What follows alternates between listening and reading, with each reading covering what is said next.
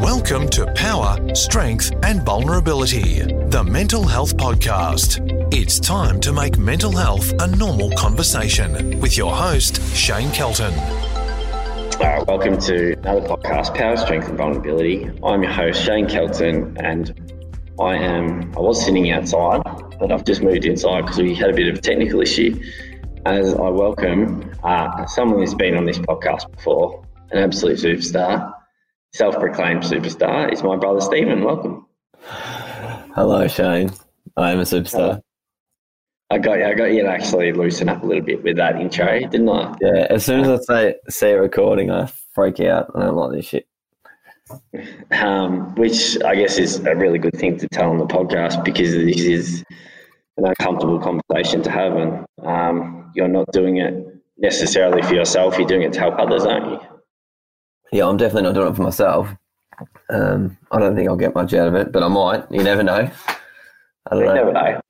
We um we actually have recorded this before, but we realised 45 minutes in that the sound wasn't working properly. So let's hope this um this this take two might be better. Yeah, hopefully. Um, so it is COVID. Um, we in Melbourne have just found out that we're going into lockdown for another two weeks, potentially longer. Um, so I'm asking the guests what lockdowns look like for you, mentally, physically, emotionally. Um, talk about the challenges and stuff you faced in the last couple of months. Um, Go. Yeah, I'm Your turn. Yeah, sorry. Um, yeah, it's tough. Definitely tough. Mentally, I've been very up and down. Um, okay at the moment. I think work. I've been meaning to go back to work like three times. They've had dates and they've canned them, so that's tough. And I think they're going to cancel it again, which is going to be hard. But I think I'm just trying to do some goal setting at the start of the week and try and tick off some stuff and phys- physically get myself, I don't know, in a good state. I don't know. I started my, I guess I started my physical journey a couple of years ago, and and to nearly to the date. And I look back on photos today, and I've come a long way. So it's nice to just keep on on that. I guess focus on that. You, um, you, you took up golf this year. Yeah, took up golf, which is frustrating we can't play, but got my new clubs waiting, waiting to go. Yeah, that is funny because you got new clubs for your birthday, and they were were allowed to play golf at that stage, and then two weeks later, your clubs arrive and golf's been called off. Oh, it's the actual worst. I can't. I can't go hit them or anything. There's nothing I can do. They're just sitting there, brand new. And Joe's like, "Do not scrape them on the concrete," because I'm swinging them, and I'm scared I'm going to scrape them. But she's like losing her mind over it. So yeah, Uh, um, well, that, well, that's probably all we're to touch on for COVID, realistically, because it sounds like you, you are going through ups and downs. I think your story is very, very recent. So, um, I mean, and we'll go into that now, but your story basically, you only went back to work for three three months before this happened, or four, maybe a little bit longer. I think it was yeah in between three and four. I found it. I finally. I was probably lucky, you know, because I finally got myself in a position where I could. I went and looked for a, a different career path, different job, and I found one just before COVID came. So I was kind of lucky that I do have a position at Mm. um, the college, and I'm not searching for a job through COVID because it would be near impossible. So I guess I'm very lucky in that sense. But yeah, I only got three months' work in the last, maybe closing in on three years now. Lazy. Um, don't so lazy. We'll, we'll go into that in a second. But, um, I mean, we're about to talk about your mental health journey, but before, before I guess the incident which which led to mental health issues with you, um, we as we spoke about in the previous podcast, you know, you grew up with myself who had mental health issues, and, and you really struggled with that at times. But what was your understanding of mental health issues? Did you did you think you're almost immune to them because you'd never had them before? What was your understanding of it? I don't think I was immune to them. I just didn't have any understanding of them. So if you don't have it, I just never. I don't know. It's, it's, you, if you don't have something, you don't have understanding. So I actually think about it now, where I look at other people that haven't gone through it, and I always say you, you'll never know, and you'll never understand it until you go through something yourself. And that was just basically it. I had no understanding. I never singly gone through anything to make me feel anxious or depressed or anything like that. With, and I guess the next question to that is let's not talk understanding, let's talk awareness. Do you think it would have been much more beneficial you to do, um, I guess, awareness programs, education programs, and to look more into it so that, you know, when something happens to you or to someone else, that you're more prepared to I guess not not fall down into mental health issues. That that'd probably be the best way to describe it. Yeah, yeah. I guess if yeah, it's, a hard question because. I mean, we, you, can't, you can't, can't go back and change it, but but advice no. for someone else is, you know, as you said, no one's immune to it. Um, yeah. Oh yeah. Looking back, if I had to tell someone now that didn't go through it, I mean, do some research, get your head around a little bit. It's never going to, regardless, when you go through something yourself, it's never going to, having that awareness is not going to help overly the amount. Like, it's not going to make you feel overly better, but mm. having more knowledge about it and more understanding could actually soften, soften the blow. What's that? Soften the blow. I didn't hear you again and soften the blow. Yeah, I guess soften the blow, or just you'll be able to sit with it better. Where I can sit with a lot of the stuff that I'm going through now because I've learned a lot about you know pain and anxiety, and I know when I'm in that state, it will end. You'll get through it. So I guess, yeah, it makes it easier to get through it. I guess I don't know. I don't know if this makes sense. What I'm saying. Yeah, no, no. It, it, what you said is really important. Everything is impermanent. Nothing lasts forever. Yeah. Um, no matter what, no matter what, and it scares people. But we don't last forever. But neither does pain. Neither does neither does joy. Neither does happiness. Neither does sad. Nothing lasts forever. Everything has an expiry date. So. Um, and coming to an understanding when you're in deep depression or deep anxiety, knowing that this will pass can help alleviate symptoms. Yeah. And that's the only thing I think of now when I'm I've got anxiety and I've had it a lot recently is just thinking that, you know, by the end of an hour or two I could be, you know, back to a normal to, to being you. Yeah, frame of mind. And it's just putting the things in place when you're anxious, anxious to get to that. So you got to learn what works for you, I guess. Yeah, that's a good good guess because that's actually correct. Mm. Um, yeah, you, you, need to work out what's best for you. So um, let's let's talk about um, what happened on January sixth, two thousand eighteen. Is that the correct date? January eighth, two thousand eighteen. Close. Close. What I mean, first day back at work, new year, new year, new you. It was a new year, new me. First day back was about. I think I think I've actually said to you before. It was about seven o'clock. I got to work at six thirty, and I went to the toilet, and I was just thinking, "Fuck, another year, another year, another full year before I get holidays again."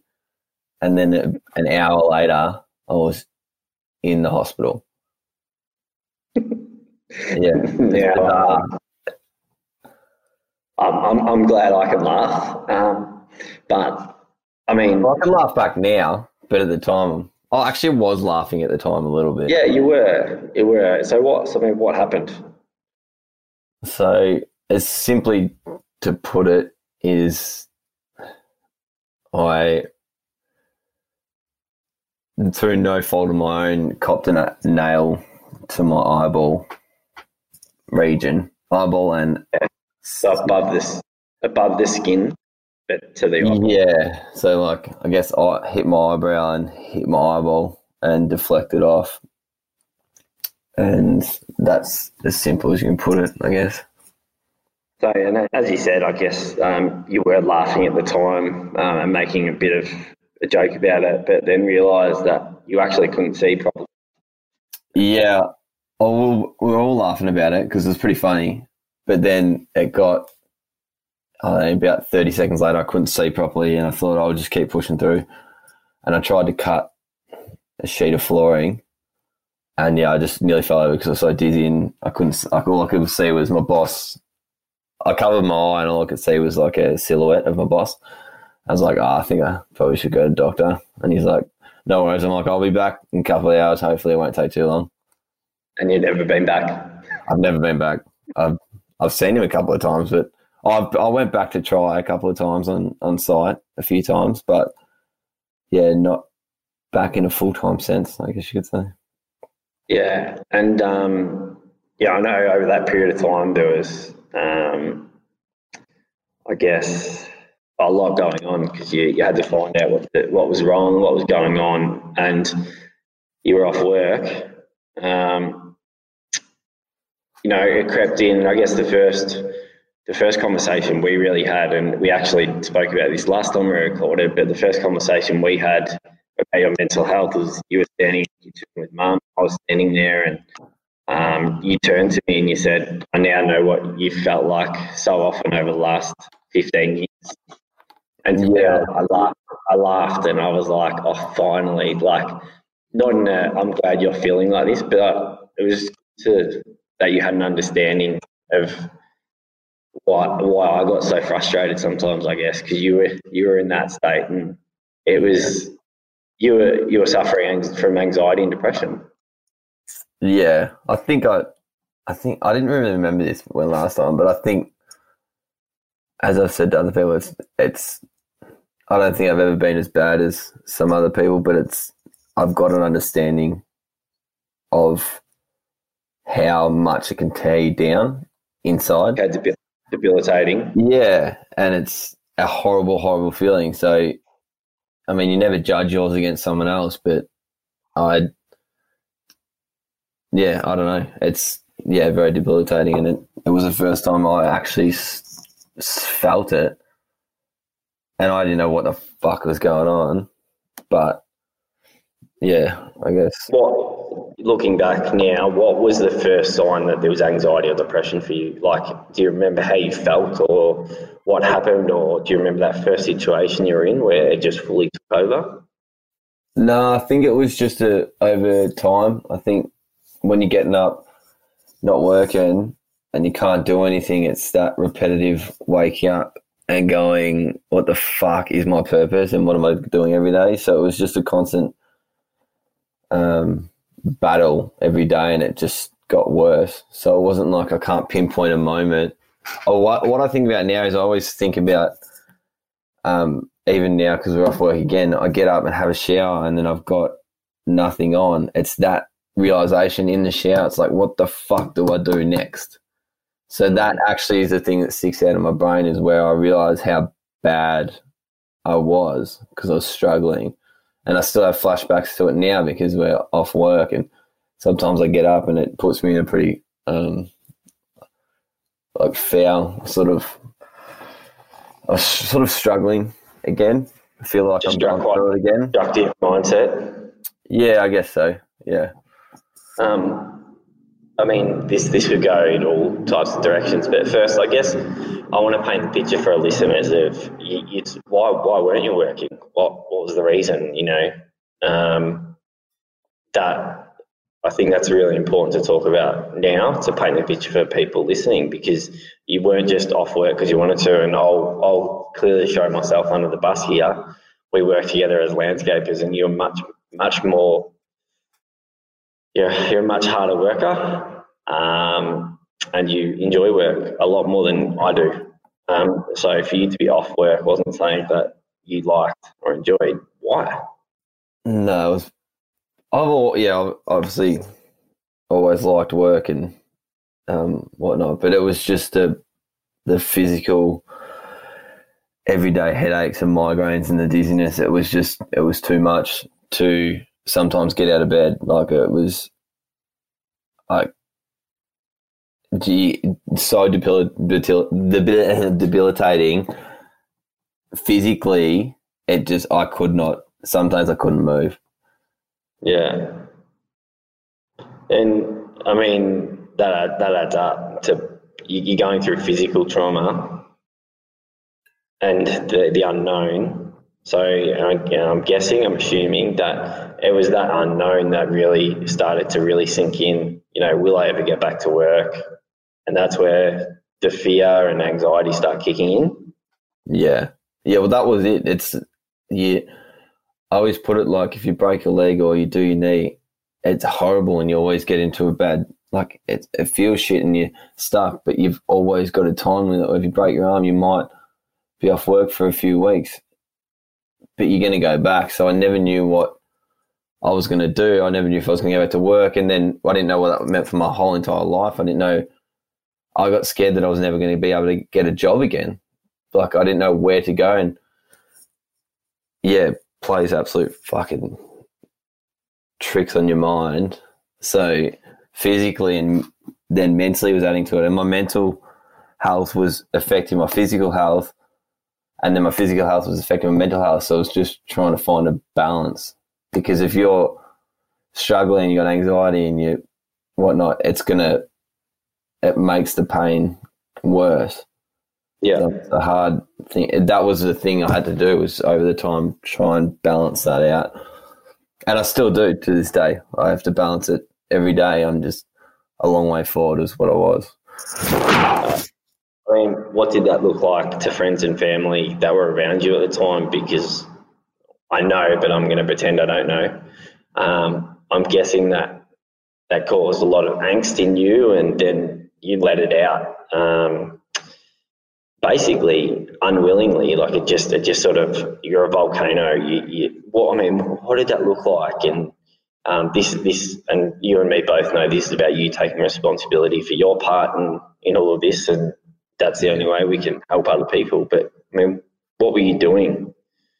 I think, and it's funny, but I see a lot of what I was doing as what you used to do to me, where you would sort of lash out and explode at me for no reason. And I was doing that, but I was doing it to mum because I was living with her at the time. And that was probably the biggest wake up call to me is because I saw mum so upset because she was copying it every single day and I felt fucking horrible. So it was making me feel worse. And that was probably the biggest wake up call for me to sort it out. And I don't mean that disrespectfully to you. I know, I laugh. I think it's funny. Uh, I watched, I tried to step back and watch what I was doing. And I just put put mum in the case of how I felt when I was growing up, and you used to shut me down and then not talk to me and like lash out at me for no apparent reason. So, yeah. And and then and like I, I, I laugh now because I'm such a better. I understand the irrational and the immature behaviour I was um, showing through that, and I guess we both now are understanding that when people lash out, there's a reason for it. Yeah. And it's because they're not looking after their own mental health. And in essence, or this is something that they need to try and manage or deal with better. And um, you, you bring up a really good point. You, you stood back and you observed it. And you observed it as it happened to you or it's happened around you. But it's also now that you're, so you, you sat out there and you watched basically you having this go mum and going, hang on a minute, this isn't this isn't me. And I guess, as you said, that's where you knew you had to do something about it. What did you then do about it? What what changes did you start making? I well, one of the first things I did was find someone else to live with. Um, I mean, that was a bit of a process as well, but I started actively trying to do more push my body a bit more so I could get back to work or find a new job. That was probably the turning point where I did both those things and it probably changed everything because I was sick of seeing mum upset and upsetting people around me. Um, but yeah, getting out of the house and away from her helped because I was no longer lashing out at her, and we had the relationship in the friendship that we had back. And she was obviously worried about me, but um, yeah, it wasn't that kind of relationship. And then I was living with friends, and I didn't want them to see me struggling every day and bring it down on them. So it helped me get out of my moods once they got home. Yeah. So you, so you created accountability by just putting yourself out in public, basically. Yeah. I guess without yeah, no, and no choice. Yeah, without going to someone saying I need you to hold me accountable, that was my way of doing it inside me without going. Yeah, it's actually verbalizing it. I think that's uh, that's really good for listeners to, to hear if they're in a really comfortable position where their things don't feel right. Is you know get out, be uncomfortable, and it forces you. It forces your hand. Yeah. Well, I just went. I mean, I end up just getting to a stage where I'm like, I just need to start saying yes to things because if I don't, I'm gonna be stuck in this rut, and that's where I was for so long in this rut. Yeah, you were, and it was hard to watch. Um, and yeah, I can understand how hard it would have been to watch me through my ruts as well. so thanks for that. You're paying me back. Um, very nice. Um, I guess was I mean was that the hardest thing for you? That the, the effect that you were having um, such you are starting to have a really negative relationship with your mum because and my mum too. Um, yeah, your mum because like you you'd always had a really good relationship with her. Like you didn't you never fought with her where I I did all the time. Even when I was in a good mood, I'd fight with her somehow. Um, but for you, you'd never had that. I mean, was that the hardest, almost the hardest thing to actually deal with? I think easily that was the hardest thing to see mum and what I was doing to mum because now mum and I are back to we're probably better now. We're best friends and like I'm a massive mama's boy, but I don't really give a fuck. Like we're so close, and I was ruining that through my own actions, which at the time was so hard to control. But I just had to do it because you, you it was, was killing me. Yeah, it was killing me, and it was killing mum, and yeah, it was. It had to happen. Like there was. Yeah, I can't imagine where it would be now if I mean, it probably helped that I lived with mum at the time because I don't know where I would be. But yeah, that was definitely the hardest thing is seeing mum. And I mean, other people as well, but I don't think other people knew to the extent what I was going through. I always talk to some people, but I wouldn't tell them everything.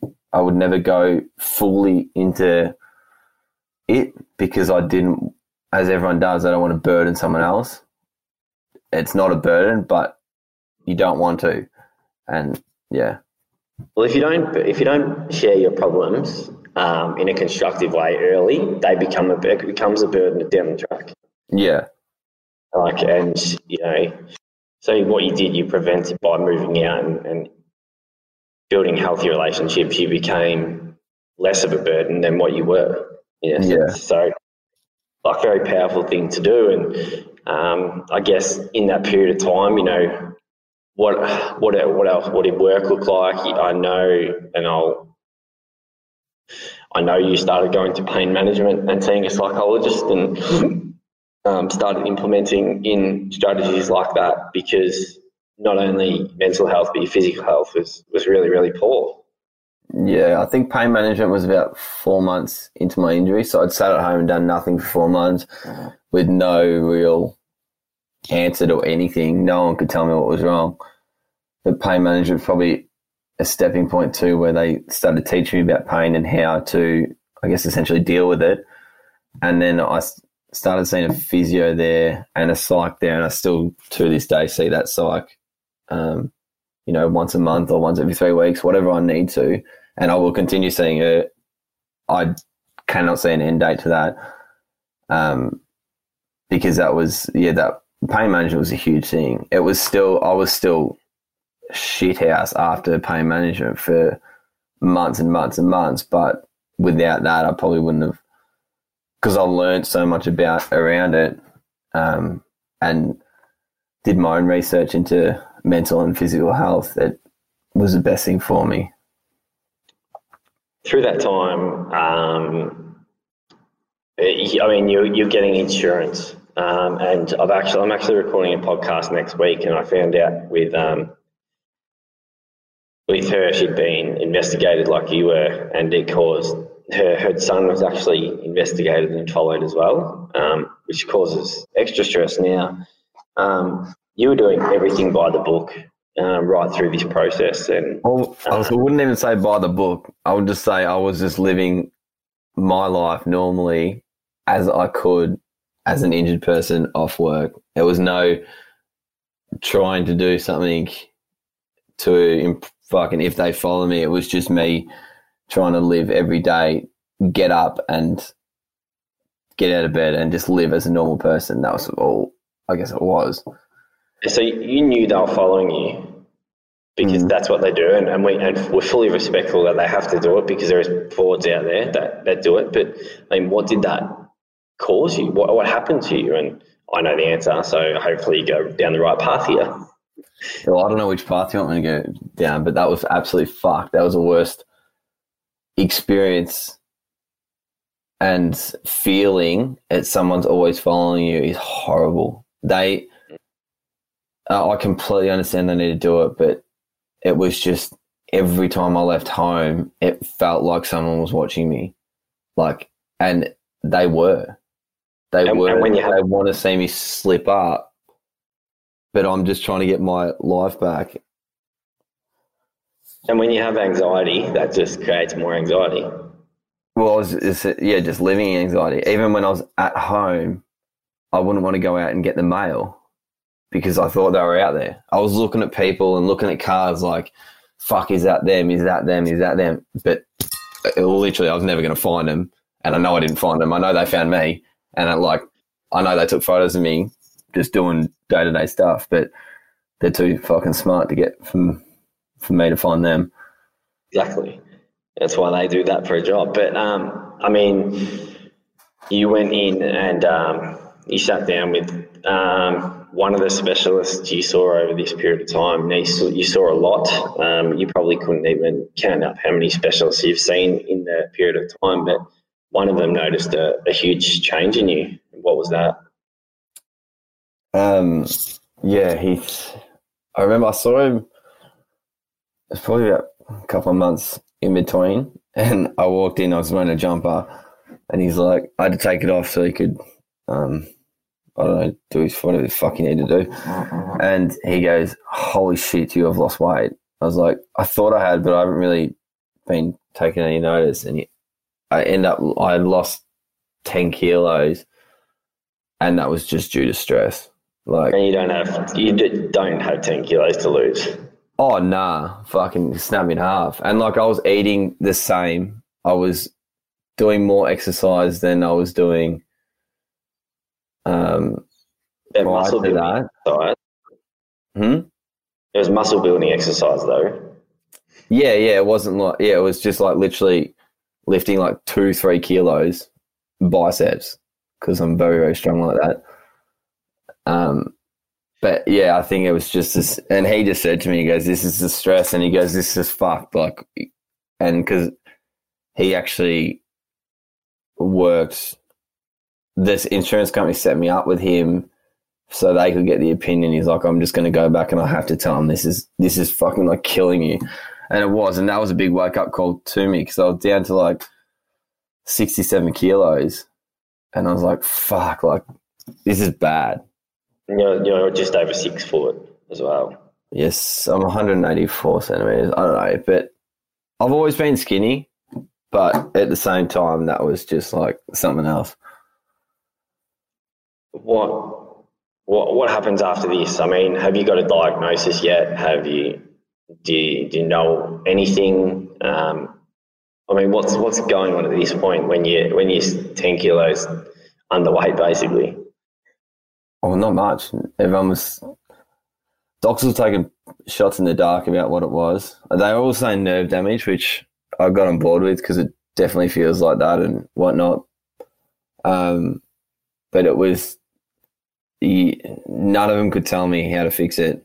It was just medication after medication after medication, and yeah, no one was really taking a. No one was really putting the name behind it and saying this is what it is. It was more like, you know, we don't know what it is. It could be this, it could be that. But yeah, I wasn't getting much clarity from any any And I mean, how did, how did that make you feel? Like you you you want answers. I mean, and you actually want to get back to work, but you, you can't physically do it. Um, and we'll, we'll touch on a story about trying to get back to work in, in a second. But I mean, how does that feel when you, you go to the professionals? And I'm not banging out the professionals here because they're doing the best they can. Um, but how does that make you feel? Oh, it just made it harder because it wasn't like I think it's this. It was like I needed someone to say, "Let's try something," and no one was doing it at the time. No one was saying, "Let's let's try this." It was just like, "All right, take this medication," and um, yeah, send me on my way. Some of them, some of them were quite good, um, and they wanted to try things that didn't work, but then they just kept handballing me and handballing me, which is um, fine. They didn't know how to, didn't know what to do, but no one was actually like really trying different things. It was like take this medication, come back six weeks. If it's not feeling any better, take this medication, and then I would never see him again because they'd handball me to someone else. Yeah. Um, Needs, you did try and go back to work, and or you had a meeting at work with um, with one of the doctors, or was it? I had a meeting with, so I tried to go back to work three times, and I tried to be on site, but because of the noise, it flared up my pain, and my dizziness got worse. I remember standing, looking down at some paperwork, and it was just blurry. And I just said to my boss, I just need to like, I, I can't, like, I can't do this. I need to go. It's not safe. And I had to sit in my car for like 45 to an hour before I drove home because it just wasn't, it just wasn't safe. And I wasn't going to put someone else in that, um, yeah, in that spot.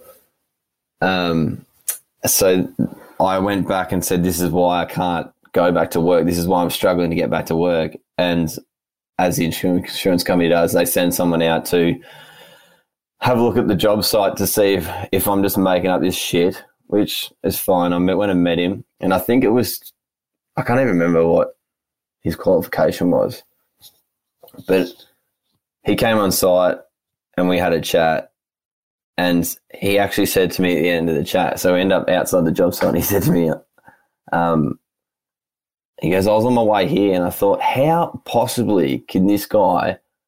say it's too loud and this is what's stopping you to work. And then he goes, uh, because he literally rolled up on site and we are standing on inside and there was just people everywhere and there was drills going off. And he's like, can we go, st- can we go talk somewhere else? It's too loud in here.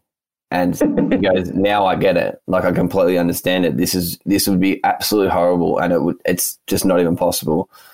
And that was sort of I guess that was it was good for me too because it wasn't. It's hard when you're telling someone it's it's too hard, like it's it's not working, but you don't think anyone's believing you. So mm. that was good to get someone actually someone else's opinion on it. Yeah. Uh, so it's just val- it's validating your experience because what was happening was people weren't validating your experience; they were just going off what they think rather than what's actually happening. Yeah, and that's that's fine because people don't know what's actually going on in my own head and the pain and whatnot. But some sort of acknowledgement from some sort of person along the way, like some of the doctors were just like, just looked at me like, "What are you fucking talking about? Like you look fine." Obviously, yeah, and but but you had moments where you, you, had to sit down because you thought you were going to fall over because of the, the dizziness and the blurry vision and yeah, and I still I still do get that, and I still have the dizziness, and I get the shitty vision. I just um, I just control it a bit better now. Was just learning more and more. But yeah, it was back then. It was like I didn't know how to control it. I would try and lift a weight that's not even heavy. And I would, I think I ended up on the ground one time because I, I just lost my balance. Um, but yeah, So we we fast track um, a little bit through. I mean the shit. I mean you didn't. Not many people knew about any of this, did they? I mean I think I mentioned it to the, some people at the footy club, and they're like, "What? We just we just didn't think he was around this year." Um, yeah, and I mean that's that was that's just you. You like to be quiet about it, but um, you were going through a, a, lot of you were in a lot of pain that year. And I'm not trying to I'm not trying to beat this up to make it something that it isn't, but you you were genuinely in a lot of mental and physical pain. yeah, and I didn't. I just didn't like talking about it. Like I'm very open about anything, but it wasn't. I didn't want to spark up a conversation and say this is. I didn't not tell people, but I didn't Mm. bring it up. And I have spoken to a lot of people over the time, and you know I'm very open about it now. But it was hard, and mentally, I probably haven't said this to many people, but it was literally every day. I want. I didn't wish I didn't wake up.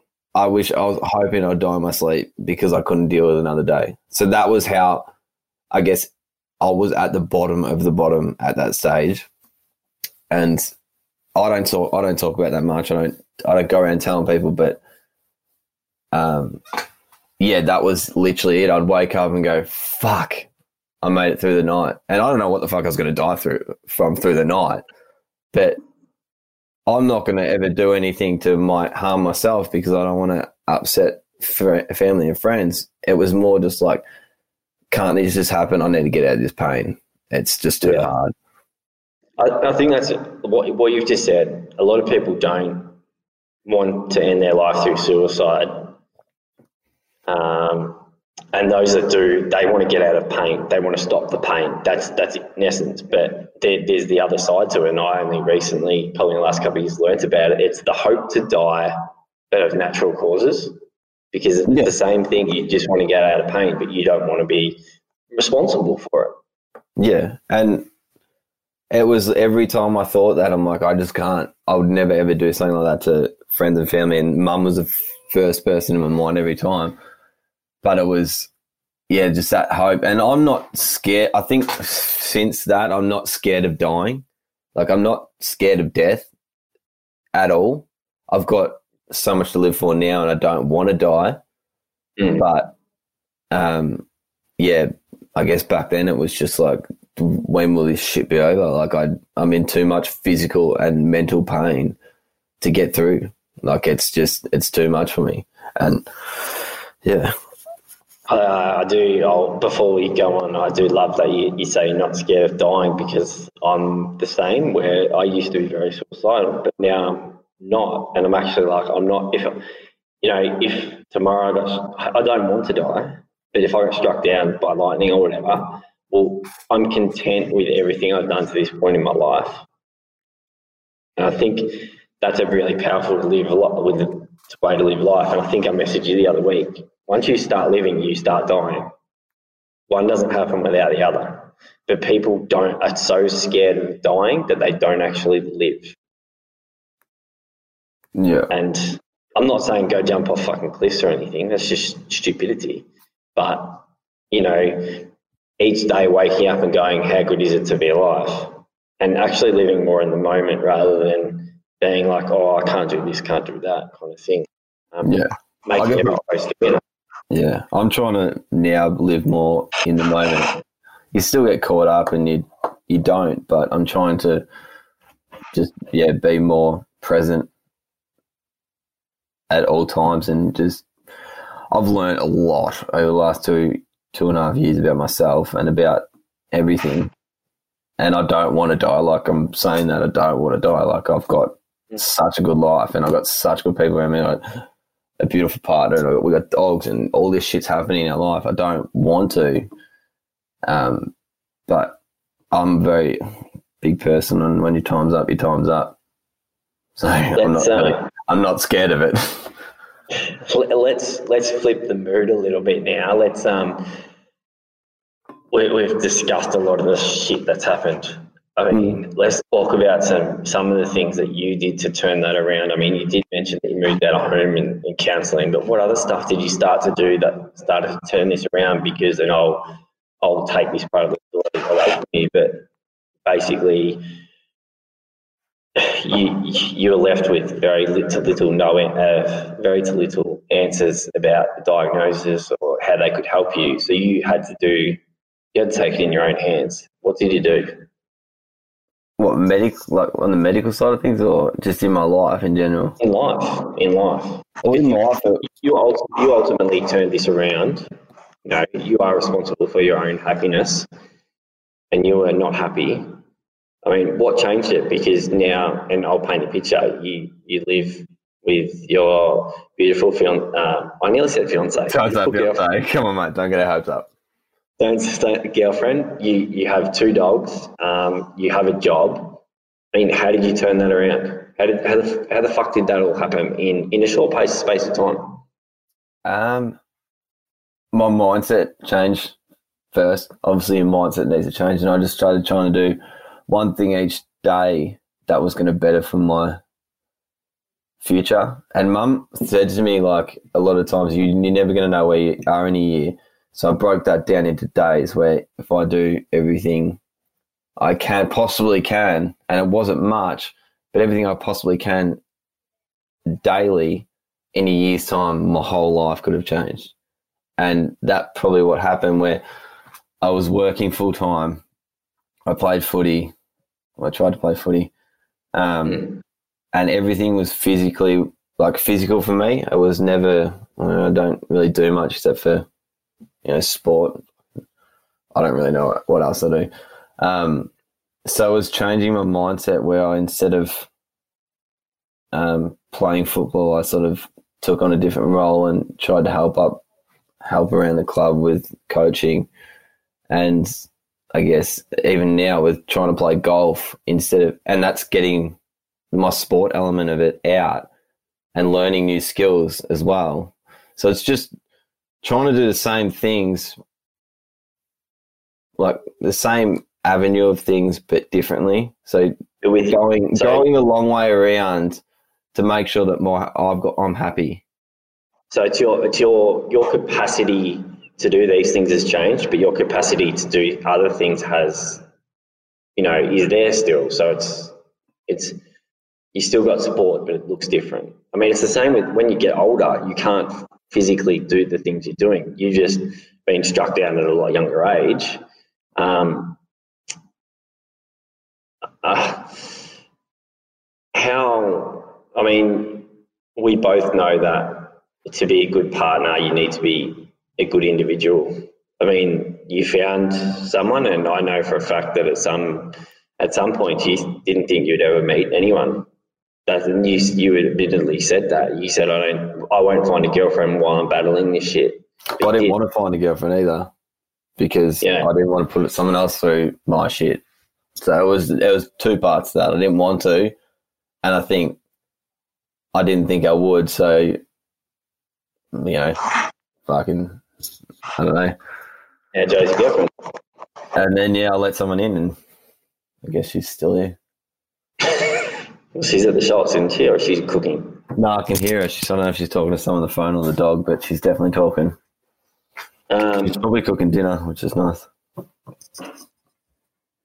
I mean, yeah, you've, and then you got a job. I mean, how did that come about? And a job which is suits you. I mean, you you were so worried about never being able to work again, and yes, you're still in pain, and yes, but how did you get to that point where you you know, you went in for an interview and you got the job? I literally just started looking for jobs, and I, someone actually came to me and said, "Well, why can't you?" It was the same thing as with sport. I was doing carpentry and I loved it, but I'd, I'd done gardening and I'd done other stuff. And then someone said, "Well, why don't you try and get a job in maintenance because it's not as physical." And I, that sort of flicked a switch for me, and I started looking at jobs like that and I knew it was going to be like people kept telling me, "Oh, you'll apply for hundred job, jobs and you um, you won't get one." And luckily, I've applied for four, had one interview and got it, and I got a pretty good job too at a college. So yeah, it was just finding that thing that was going to make me happy, that it was still relevant to what I liked in the past, and getting lucky. I got lucky with it. But it's a, but it's also it just comes back to taking responsibility for your own happiness, really. Yeah, and I went into that interview and I told them exactly what was going on with me, and I took the risk of them not hiring me, but it actually worked in my favour because they respected that I said that to them, and they took me on, um, regardless of my injury. So now I'm living at a job that I absolutely love, and they know that I'm an honest person. And if you have if you have a moment, which I know you have had, you can just message them and say, mentally not having a great day or physically not having a great day, and the open communications there for you, for them to go, no worries, have a couple of hours, or Yeah. no worries. I've been very hard on myself, and I'm like, I want to make sure this injury doesn't get in the way of my job, and I haven't let it. But I'll still turn up and go to work. But if I'm struggling a little bit, my boss will um, jump on board and he'll say, "Well, go do this for a couple of hours," which is a lot less physically demanding, or it's something where you can sit down. So they have been great with me, and it's it's the best job I could have ever thought of getting into. Really. How, how important is it to have the support around you? And I don't mean just your boss, but but your girlfriend and family and friends. Because since since you've been more open about this, you know, and I speak speak of your friends in such a glowing manner, but everyone has stood by you because of the person you are. You haven't been a burden at all to anyone. I mean, how important is their support through this? Um, and and what have they done that's really helped you? And you can give shout outs here if you want as well. I, I don't know. It's hard to put into words what people have done because it's they've essentially saved my life. Like they've changed. I know I've done a lot of the work, but there's people in my friendship group that have gone above and beyond to make sure that I'm okay. People that I didn't even think would. And then obviously family with yourself and mum and Ninny and all that. And then Joe's been an absolute rock for me. Like she's it, it's that one's really hard to, to, I guess, talk about or put into words because I was you're, like, because you're a yeah, but I was broken. Like I was a broken human, and fuck. I've Um, got him crying. no, for someone to take a, a risk on me when I was that broken, and her family was like so supportive, it was like, um, it made me believe that I could do it. So that made me believe I could go get a job, and I, I could get past the physical and push through that, and um, fucking hell, and yeah, that. I mean, it, it all helps so much, and Mum's been ridiculously like unreal. You know what mum's like, and she's just like she has been. I can never ever thank her enough for what she's done for me. Like I wouldn't be here if, like I wouldn't be in the position I am without her. Fuck! why do you make me cry, mate? I was doing so well. I hate it's when people when we bring people into it when people I actually think about what people have done for me because it's hard hard to take it, hard to accept it. But as mum's always said to me, just accept it because you do the same thing and like I would, but yeah, it's I don't know, it's fucking Yeah, it so- it hits home. Let's move on from that then. Um, Yeah, let, let's move on from death and let's move on from me crying. Um, what I mean, two two final questions really. I mean, what do you do now to help your mental health? Um, we, we won't talk about the physical health in that. We'll talk about. I mean, it coexists, but what do you do to help your mental health to make sure you don't fall down that slippery slope? Because yes, because you still go through physical pain and you still live life in this world where shit happens, life happens. How do you stay off that slippery slope? Oh, I wouldn't say I'd stay off it. I say I'm just better at it. I think I've worked out what works for me, and that's making sure that I'm working out. And I've started, I've just started running because I thought I'd never do it again. I'm like, no, fuck this, I'm going to do it. So that's a good outlet for me. And yeah, I guess music's another one which I'd never really thought much into. Um, yeah, I don't know. It's it's exercise. Exercise is the biggest thing for me. It's, And it's music, exercise, music, and seeing your psychologist. seeing my psyche. Yeah, so I see her like every three to four weeks, and yeah, I, I'm at the stage where there's so much built up. I need to see it, and then I've just it, like it releases everything, and I'm ready to go for the next uh, three to four weeks. It's a, it's like a tune up for a car, but a car needs one every six months. A human a human probably goes through more than a car, you would think. Um, so we need it we need it more often. I don't think there's anything wrong with that. Um, well, I know there's nothing wrong with that. I should say. I mean, I guess uh, last question is, I mean, what advice do you have for anyone out there that might be listening who might be might be suffering? And I think we're at a time where there's going to be a lot of suffering. So, and it's it's differentiating, between unnecessary and necessary suffering. There is going to be necessary suffering through this, through COVID, through physical injury. It's the unnecessary suffering that we want to stop. What's your advice to those people that, that are in pain? My advice. I don't know. I feel like I'm. I don't know. Is it tough? You've got to have some advice.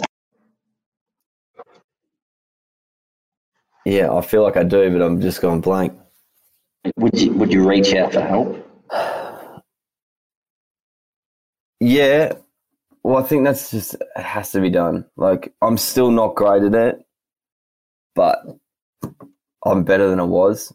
And my, my biggest thing, and I say this to anyone I talk to about this, is I was so against psychologists. Is like before this happened, like I was like, "What? They're not going to help you." But that is the biggest thing that can help you. There's someone that just does not know anyone that you know. You can tell them whatever the fuck you want and yeah, just reaching out to friends and family. I guess I'm still learning to do that as well, and you're never going to be perfect. But Oh, really? You're kidding, are you? You've got to be joking. We've got to be perfect. fuck off, mate. I'm getting pretty close to perfect. Oh yeah. um, oh, great advice. Um, if I could add to that, I think as I'll probably touch on things you've gone through in this podcast, but coming at it from a, I guess a, a point of view where I study this is you took responsible for your own happiness. You you didn't become attached to an event in your life. You you realised that it happened, but it wasn't personal. Um, Well, yeah, life just happens. one of the things that I always think of now is like, and I've this is probably one thing I put in my brain to change it is stop trying to control things that I can't control. Just control what you can and do what you can. That's that's all you can do. So stop worrying about everything you can't control. So I, Yeah. I'm going to be in pain every day, and it's shit. But I can't control that. I can manage it the best I can. So I've just got to work through it and control what I can control. I think that's a fantastic way to end the podcast, don't you? Yeah, I don't even know how that podcast went because I got fucking all over the place.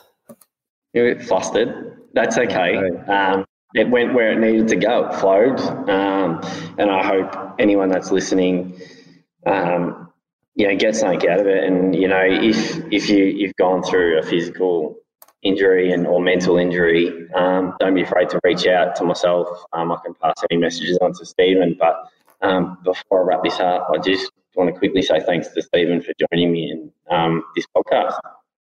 No worries. Thanks, mate. And if anyone does need to reach out as well, you can reach out to me if it's easier to reach out than Shane. Like I'm all, my phone's always on as well, and I don't go around telling people that they can reach out to me, but I'm more than happy to take phone calls. I think, especially at this time of the world, with everything going on, I think everyone needs to um, reach out and pick up their phone. Great, great final advice. Um, thank you to listeners for listening. Um, please subscribe, um, share. Um, I'd love it if you could put a review um, or just just do whatever you want to do. Um, bye for now. Thanks for listening to Power, Strength, and Vulnerability, the Mental Health Podcast. If anything in this podcast has brought up difficult feelings, please call Lifeline on 131144.